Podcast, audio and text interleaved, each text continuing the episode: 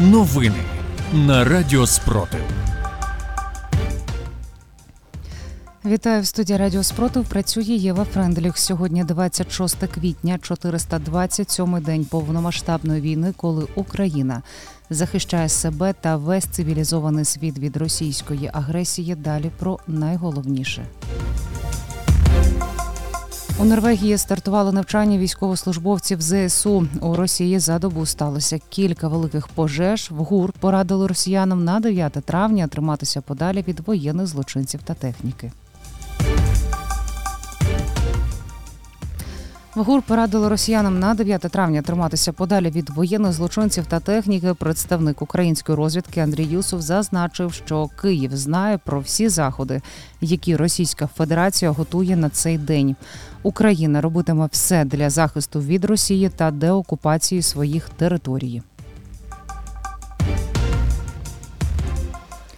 У Криму затримали громадського діяча. Зеленський назвав це прикладом російських репресій проти корінного народу Криму. Йдеться про Абдурешита Джапарова, якого затримали нібито за непокору поліції. У нього в будинку також провели обшук. Нині його тримають у спецприймачі для адміністративно арештованих у Сімферополі. Торік у березні російські силовики також приходили до ветерана кримсько-татарського національного руху. Тоді підконтрольний Російської Федерації Федерації суд заарештував його на 15 діб. Командувач ССО Хоренко відвідав Бахмут, ознайомився з ситуацією у місті та поспілкувався з військовими. ВООЗ попередила про високі ризики через захоплення біологічної лабораторії в Судані. Там зберігаються збудники кору та холери. Відключення електрики унеможливлює правильне поводження з матеріалами. Петиція за реєстровані партнерства для одностатевих і різностатевих пар набрала необхідні 25 тисяч голосів. Тепер її має розглянути Зеленський. У Росії за добу сталося кілька великих пожеж у селищі Сосьва Свердловської області. Вогнем охопило понад 90 будівель. У Забайкальському селищі Баляга горіли житлові будинки.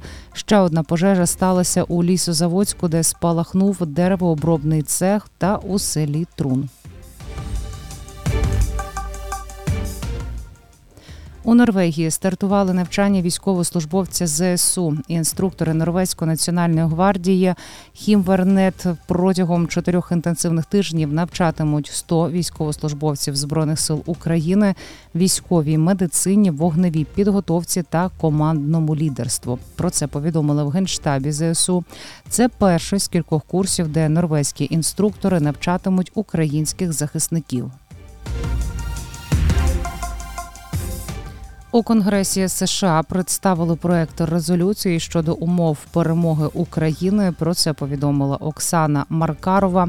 У резолюції прописано вимогу повернути Україну до кордонів 1991 року.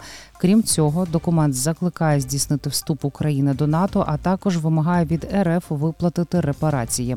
Один з ініціаторів проекту, член республіканської партії Джо Вілсон, повідомив, що Палата представників США найближчим часом розгляне цей документ.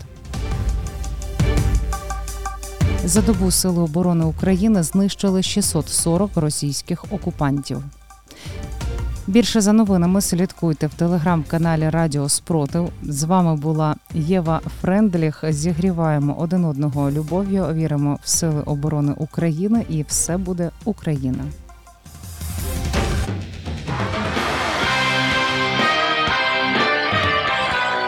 Радіо Спротив. Радіо визвольного руху.